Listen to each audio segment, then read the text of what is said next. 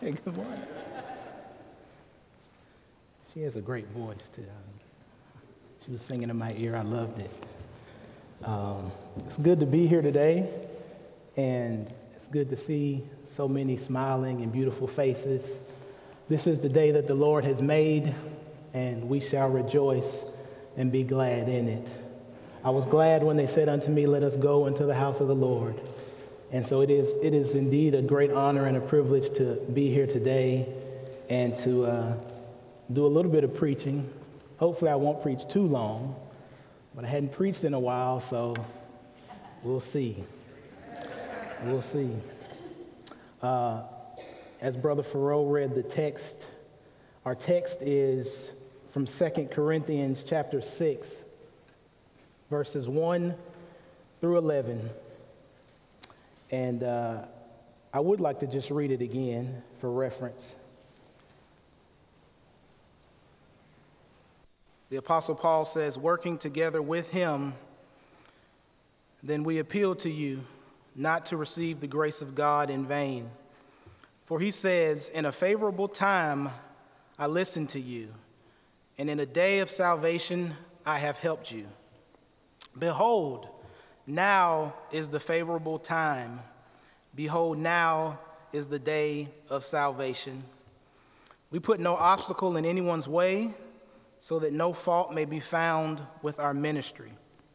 But as servants of God, we commend ourselves in every way by great endurance in afflictions, hardships, calamities, beatings, imprisonments, riots, labors, sleepless nights, and hunger by purity, knowledge, patience, kindness, the Holy Spirit, genuine love, by truthful speech and the power of God, with the weapons of righteousness for the right hand and for the left, through honor and dishonor, through slander and praise, we are treated as impostors and yet are true, as unknown and yet well known, as dying and behold we live, as punished and yet not killed as sorrowful, yet always rejoicing, as poor, yet making many rich, as having nothing, yet possessing everything.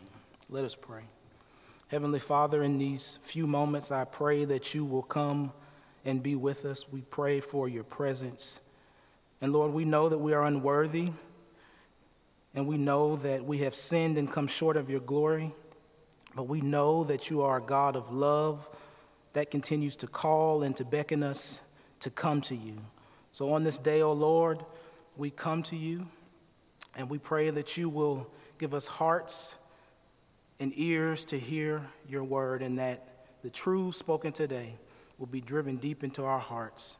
We pray for this church, O oh God, that you will continue to make her glorious, continue to guide Providence Baptist Church. Continue to lift her up as a pillar of truth, as a pillar of love, as a church of grace and mercy. We thank you, O God, for these moments. Pray that you will be with my tongue as I speak and give me a heart that calls and reaches out to you in these moments. In Jesus' name, amen. Amen. So I, I entitled this The Marks of a True Minister or the marks of true ministry. And so, Paul's aim and focus in chapter 5 and into chapter 6 is the ministry of reconciliation, and particularly the work of the ministry. In chapter 5, he says some amazing things. He declares in verse 10 that knowing that all will appear before the judgment seat of Christ, we make it our aim to be well pleasing to God. In light of that, he says in verse 11 that judgment is coming, and that knowing, therefore, the terror of the Lord, we persuade men. And in persuading men, we realize that the love of Christ compels us to share this message of reconciliation with the world. Paul labors to give us the clear, a clear presentation of the gospel. This message that if any man is in Christ, he is a new creature, that old things have passed away and all things have become new. And the way this has all come about is because God was in Christ reconciling the world to himself, not imputing or charging their trespasses to them. Paul then tells us that we are ambassadors for Christ, and it is God that is making his appeal through us. As ambassadors, he implores us to be reconciled to God because Jesus has accomplished salvation by the sacrifice of himself. He has made him to be sin who knew no sin, that in him we might become the righteousness of God in Christ.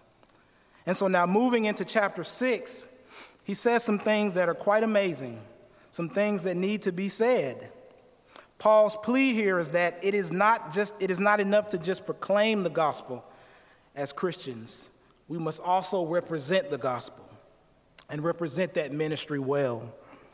And so he sets out for us to understand what are the marks of the apostles' ministry.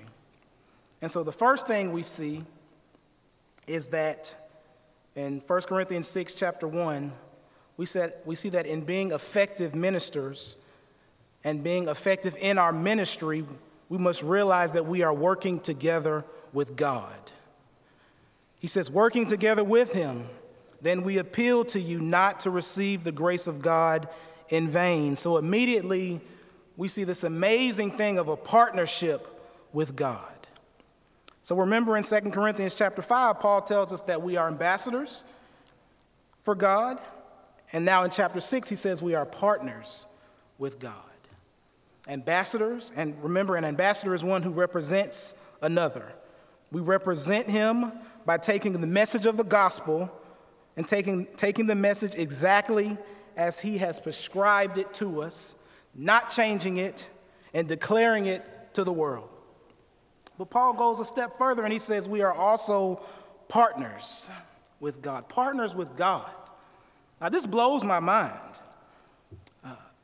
The God of the universe, the God of eternity, the God, the holy God, the righteous God, the eternal God calls us to be partners, to work alongside with Him.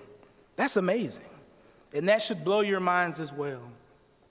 To be able to come alongside with God, to be able to come alongside with God and His plans, His goals, His mission, His inheritance, to take part in the greatest mission that the world will ever see. He calls us partners. This statement is amazing because God doesn't need us as partners. He doesn't need us as his fellow workers. He can do everything by himself. He did not need the apostles. He, did not, he does not need his ministers. He does not need us. But he still says that he, he, he gives us this ability, he gives us this privilege to partner and to work with him. If Christ has died for you, if he has been raised, if he has given you his spirit, if he has given you life, I ask the question today will you work with him? If you are a Christian here today, will you work with him? I bid you, church, to take up your mantle, your God given rights, and work with and for God. This is a great privilege. And so that's how Paul sets up these next few verses. Remember, he says that we are his workmanship, created in Christ Jesus for good works, which God prepared beforehand that we should walk in them. He goes on and he says, As workers, Paul pleads with the Corinthians not to receive this grace of God in vain, not to take it for granted why does he say that? Because now is the acceptable time of salvation. Because now is the day of salvation. This is our business, church. This is our work. It is the salvation of men's souls. It is the salvation of our souls. This is our primary task. This is our primary honor to work on behalf of God to bring about the salvation of men's souls. It seems from the text that the Corinthians are starting to forget this. That is why he says, Do not do these things in vain. Maybe they've gotten wrapped up in other matters and have lost the simplicity that was in Christ, and other things have taken greater importance in our lives. Perhaps some were not even saved, as we see in 1 Corinthians, where you see the sexual immorality in the church and the defiling, the defiling things that are going on in the church. Maybe it's because they're fighting and fighting amongst each other about who is the greatest. Is it, Paul, is it Apollos? Is it Cephas? And they're arguing and taking each other to court. Maybe these are the things that Paul has in mind. Maybe they had taken their eyes off the grace of God and the beauty of salvation, first for themselves and for those around them. And so, Providence, I stopped by to tell you and to remind you that there's nothing bigger than salvation. Nothing in this world is greater than salvation. Nothing, not our socioeconomic status, not us climbing the social ladders of society, not our political parties, not our political leanings, not our freedoms, not our rights, not even in preserving the American way of life. Nothing is greater than our salvation. And as our Lord said, For what does it profit a man to gain the whole world and lose his soul? So now is the time, the apostle tells us. Now is the day of salvation. Not tomorrow, not next week, but today. And so Paul is able to strive always to keep his conscience clear before God and before man and to stay focused on the task at hand.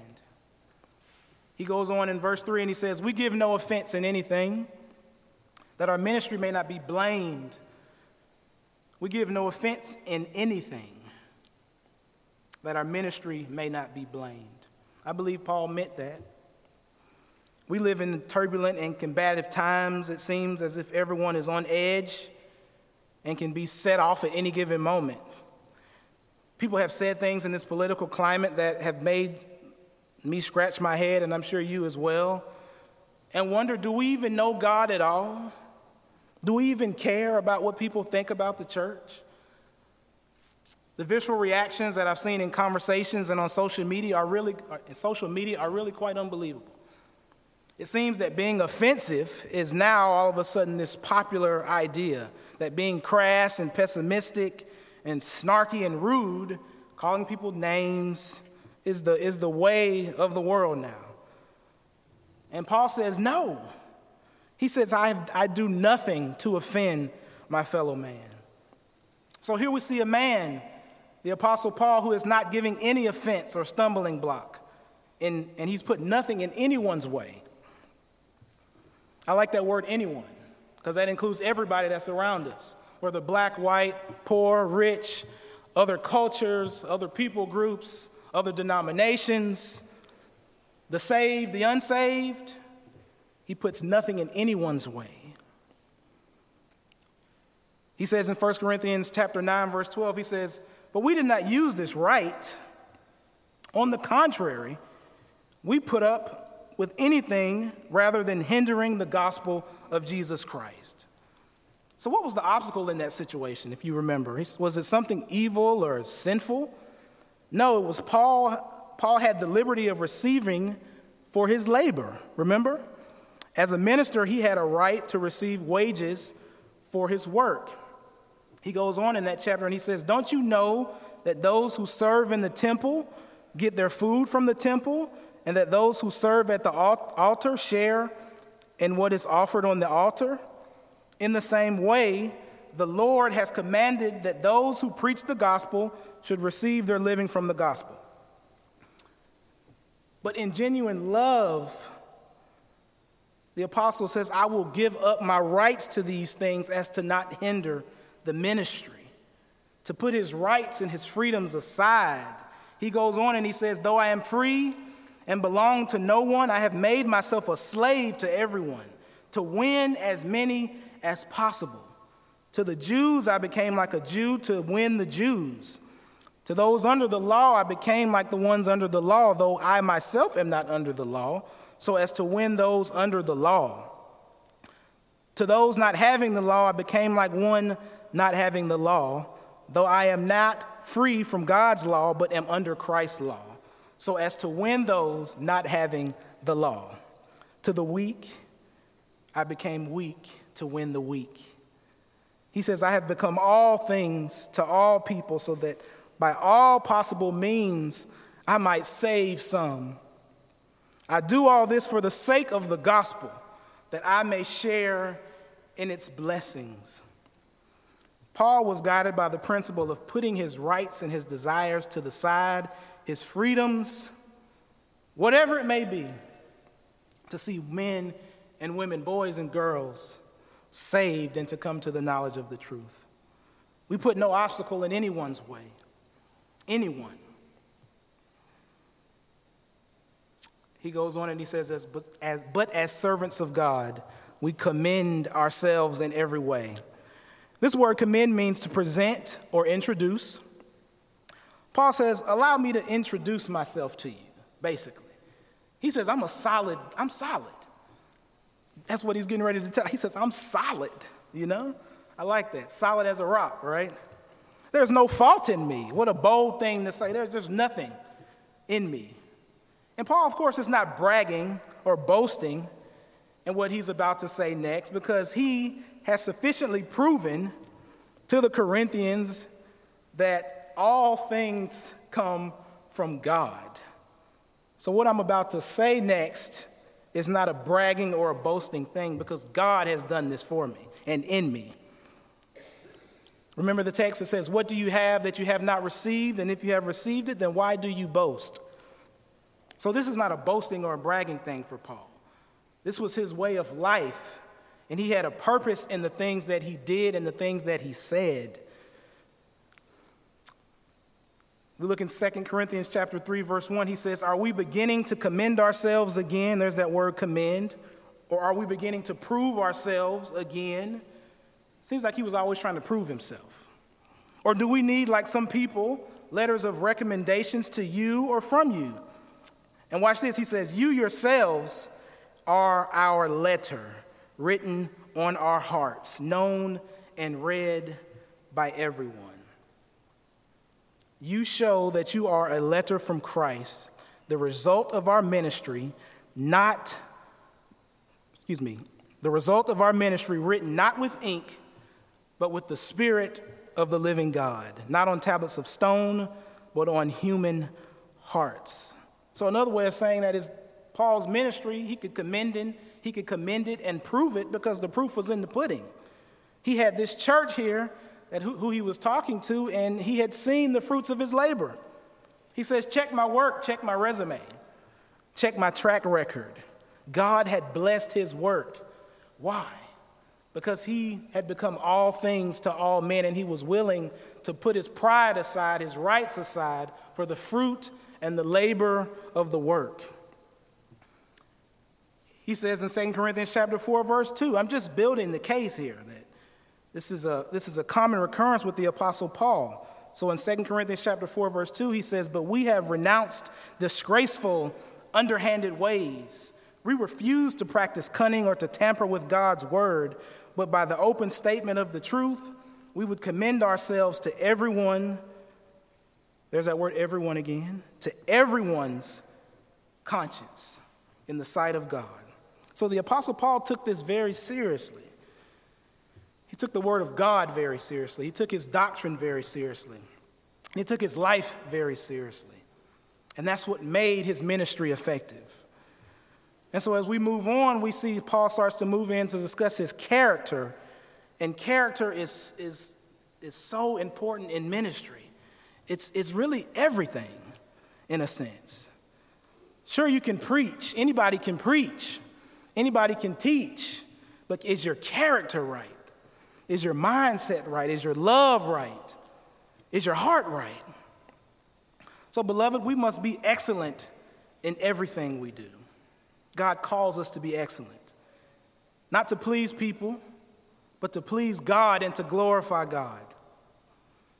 So he goes on and he enters in, into some specific ways that he proves himself. And as I stated in short, it's his character. And so, looking in verse 4, he says, Rather, as servants of God, we commend ourselves in every way. He says, In great endurance, in troubles and hardships and distresses, in beatings, imprisonments, and riots, and hard work, sleepless nights, and in hunger. So, in this first group of his character, tra- of Paul's character traits, and they should be our, our character traits as well, we see this thing of endurance. We see this thing of perseverance. And Paul, he endured trials of a general nature. In those, in those first three, they were trials of troubles and hardships and distresses, a lot of things that we can relate to. We've been through a rough 2020 and a rough last four years and a rough even this year. And some of you right now are experiencing things that you don't even know if you're going to be able to make it. And the Apostle Paul tells you that he was there. He has experienced hardships and troubles and distresses that were unbelievable. Sickness has hit this church, death has hit this church, job loss has hit this church, loss of health has hit this church, demonic activity has hit this church. How will you respond? Will you endure? Will you make it? Will you stand strong? Will you stand firm? Or will we respond in lack of faith and lose our joy and lose our hope? Paul endured. And the God that allowed Paul to endure will allow you to endure as well. Paul experienced sufferings inflicted by other people, beatings, imprisonments, and riots. And all the while, he endured and remained faithful to the cause of Christ. He says, For our light affliction, which is but for a moment, is working for us a far more exceeding and eternal weight of glory. Now, it's not lost on me that Paul, who had an extraordinary conversion, an extraordinary calling, also experienced extraordinary sufferings and torment. But the same God that gave him the grace to endure will give you that same grace to endure as well. And so I, I understand we are not the, I am not the great Paul the Apostle. I'm just a regular, ordinary man.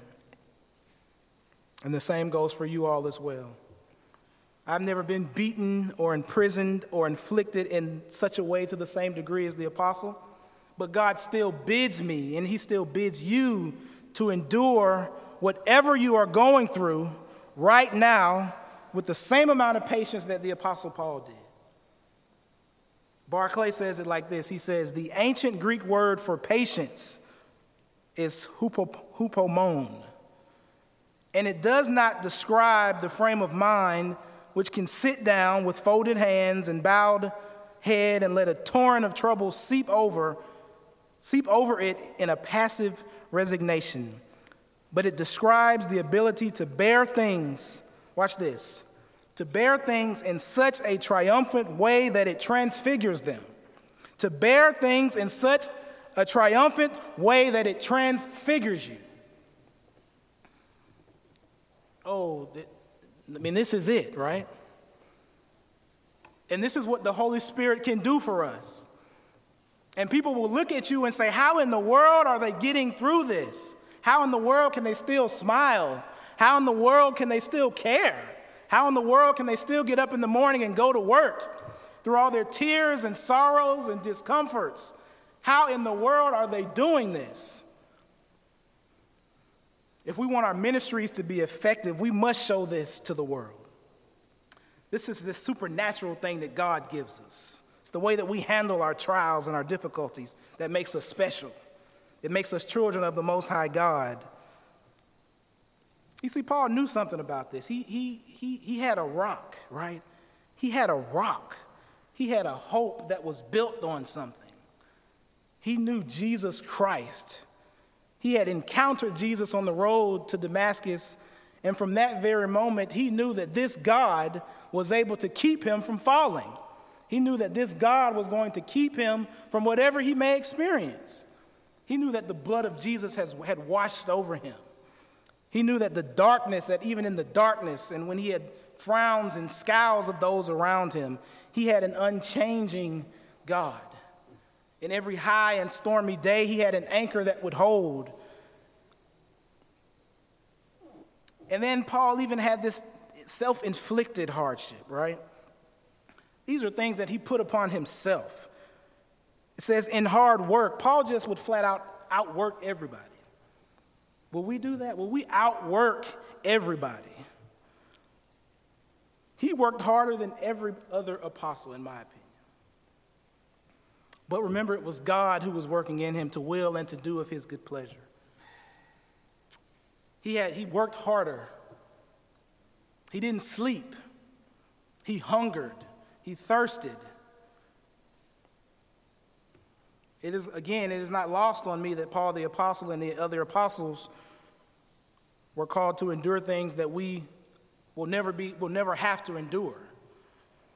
Think about what he says in 1 Corinthians chapter 4 verse 9 verse 16. He says, "For I think that God has exhibited us as apostles as last of all, like men sentenced to death, because we have become a spectacle to the world, to angels and to men. We are fools for Christ's sake. But you are wise in Christ. But we, we are weak, but you are strong. You are held in honor, but we in disrepute. To the present hour, we hunger and thirst. We are poorly dressed and buffeted and homeless. And we labor, working with our own hands. When reviled, we bless. When persecuted, we endure. When slandered, we entreat. We have become and are still like the scum of the earth, the refuse of all things.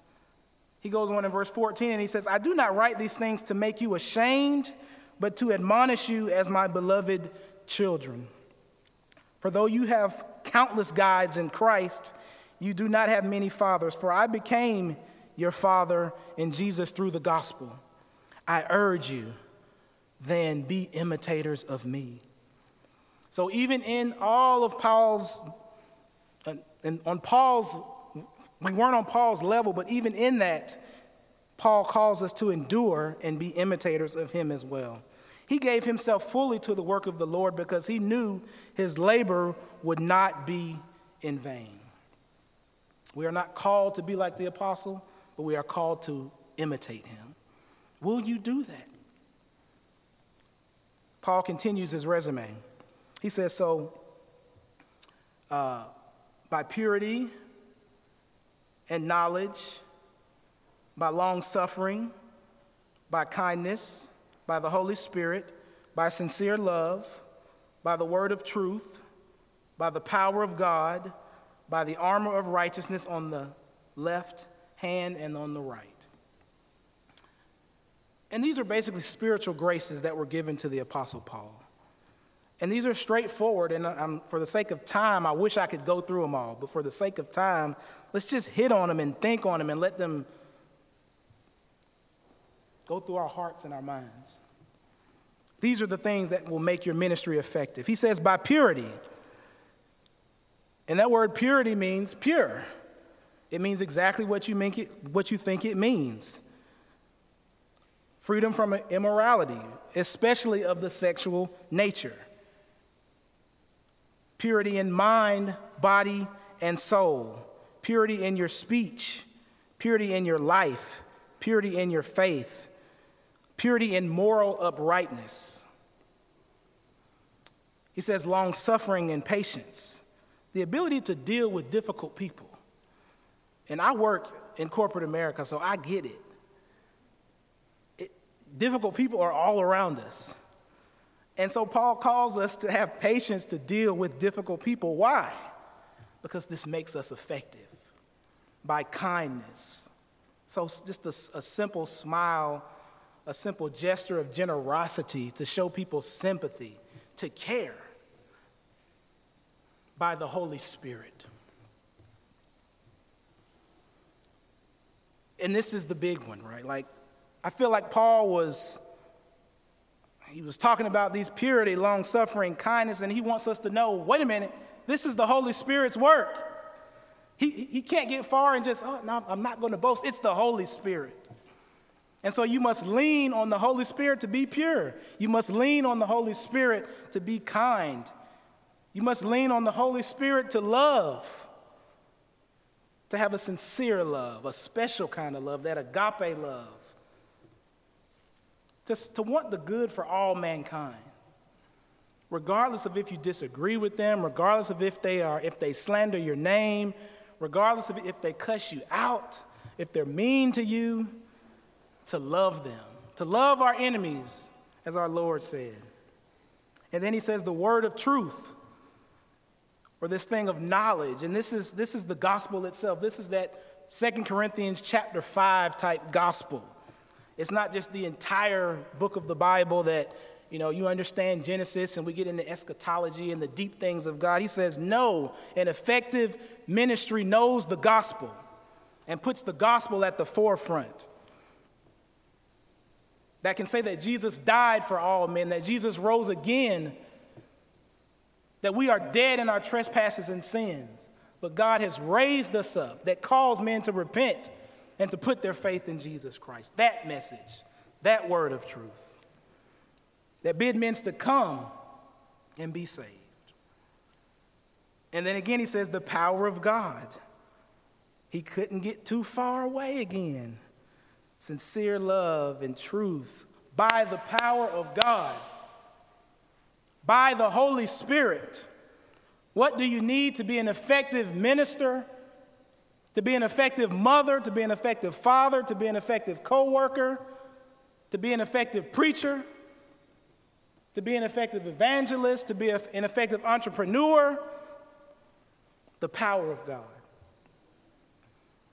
He says, And my speech and my preaching was not with enticing words of man's wisdom, but in demonstration of the Spirit and of power.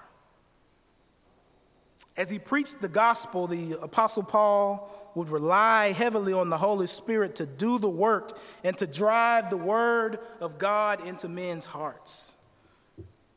He says in verse 5 that your faith should not stand in the wisdom of men, but in the power of God. He relied on the power of God, not on trickery, not on lights, not on amusement, but on the power of God to break men's hearts. He was not ashamed of the gospel of God, for he knew that it was the power of God unto salvation. He goes on and he talks about these weapons of righteousness for the right hand and the left. And I, am always struck with the Apostle Paul because he has this incredible sense to weave other books of the Bible and to have these consistent themes flow throughout all of his letters. And this is one because as soon as you read this, if you're, if you're a student of the Bible, I know what comes to mind, right? Ephesians chapter 6. And he's weaving this idea of taking on the whole armor of God, right? Let's read it. He says, Wherefore, taking unto the whole armor of God, that you may be able to withstand in this evil day and having done all to stand, to stand therefore, having your loins girt about with truth, and having on you the breastplate of righteousness, and your feet shod with the preparation of the gospel of peace. Above all, taking the shield of faith, wherewith, we, where, wherewith ye shall be able to quench all the fiery darts of the wicked, and taking on the helmet of salvation and the sword of the Spirit, which is the word of God. And so Paul says, in order to be an effective minister, you've got to have some equipment, right? He says, you've got to have warfare in mind because it is coming. Yes, you need to be pure and kind and loving and sincere and be able to endure trials, but you also have to be ready for when the enemy is ready to attack. And he says we have to have these offensive weapons and these defensive weapons the sword, which is the word of God, and the shield of faith in the other hand ready to do battle with your God.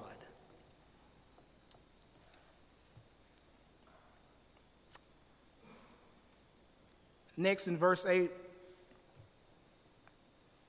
we see the conflicting reactions and reports by others toward the apostle. And this is so important for us to grasp because this is what it is, right? Through honor and dishonor, through slander and praise. There will be people that cannot stand you, that seek to dishonor your name, that seek to dishonor this church. Be ready for it. Do not be discouraged by it. There will be people that will slander your name. There will be people that will honor you as well. And the point here is that people will talk about you to your face, and then they'll slander you behind your back as well, right? And then there will be others that will honor you to your face, and then they will praise you behind your back. And so the true minister and the true ministry will be honored and praised by God and by fellow believers, and then dishonored and scorned and slandered, slandered by unbelievers. It says, We are treated, he goes on and he says, We are treated as impostors and yet true. Paul received negativity from all sides from Jews and Gentiles, from the Romans, from those in power, from those that didn't have any power. He had false reports and false prophets that he had to fight against. And I stopped by to tell you, I said, don't get discouraged. Imitate the Apostle Paul. Let it roll off your back when people talk about you. You stay focused on what you're supposed to be doing. Because ultimately, you only have one person to please, and that is God Almighty. There's an audience of one. So stay focused. If God is pleased and God is smiling on you, what else do you really need? That's all that matters. We don't live for the praise and honor of men. We don't live to be popular or to be big and to have the biggest church and the biggest ministries. We live to honor and to glorify our God by preaching his gospel. He goes on and he says, We are unknown and yet well known, as dying and behold, we live, as unknown and yet well known. That word unknown is of no consequence, of unreported, unnoticed, invisible in a sense, unwanted. I think of one of my favorite preachers, Dr. Martyn Lloyd-Jones. He had the opportunity to be one of the greatest doctors in England, in Wales, I believe it was. And, you know, he had a brilliant mind. And he was going to this prestigious medical school. And then he was saved, and the Lord impressed upon him that I don't want you to do this. And he fought with it. He fought with it for a long time.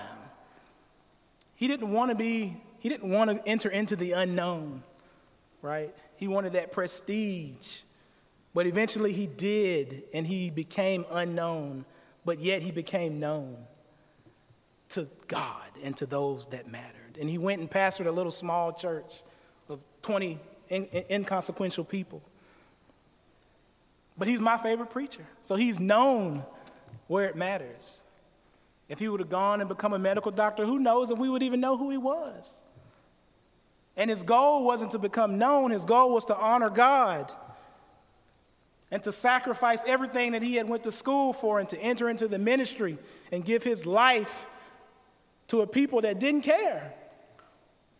That's what it means. Well known and living. Never struggle to be known. Just be faithful. Be faithful in the small things. Be faithful in the things that the Apostle Paul is telling us here. Live your life in the presence of God and by the power of God, and He will honor you. When no one else notices, God will honor you. When no one else seems to care, God will honor you. Go on, go forth, honor the Lord. Be true to the Lord, and He will be true to you. Don't seek out suffering, but if suffering should come, endure. As the Apostle Peter says, do not fear their threats. Threats will come. Do not be frightened, but in your hearts, rever Christ, revere Christ as Lord. Always be prepared to give an answer to everyone who asks you to give the reason for the hope that is within you.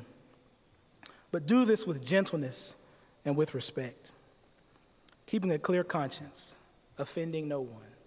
so that those who speak maliciously against your good behavior in Christ may be ashamed of their slander. For it is better if it is, God, if it is God's will to suffer for doing good than to suffer for doing evil. For in doing so, you will be like the Lord Jesus Christ. For Christ also suffered once for sins, the righteous for the unrighteous, to bring you to God. He was put to death in the body, but made alive in the spirit. Paul and the apostles followed the Lord into battle. Will we do the same? Will you take up your banner and carry it forward, or will you succumb to this world's delusions and distractions that seek to pull you away from the Lord?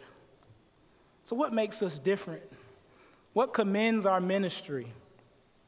Enduring trials and hardships, purity, the knowledge of the gospel, patience, kindness, genuine love, the power of God and the Holy Spirit, and our weapons of spiritual warfare.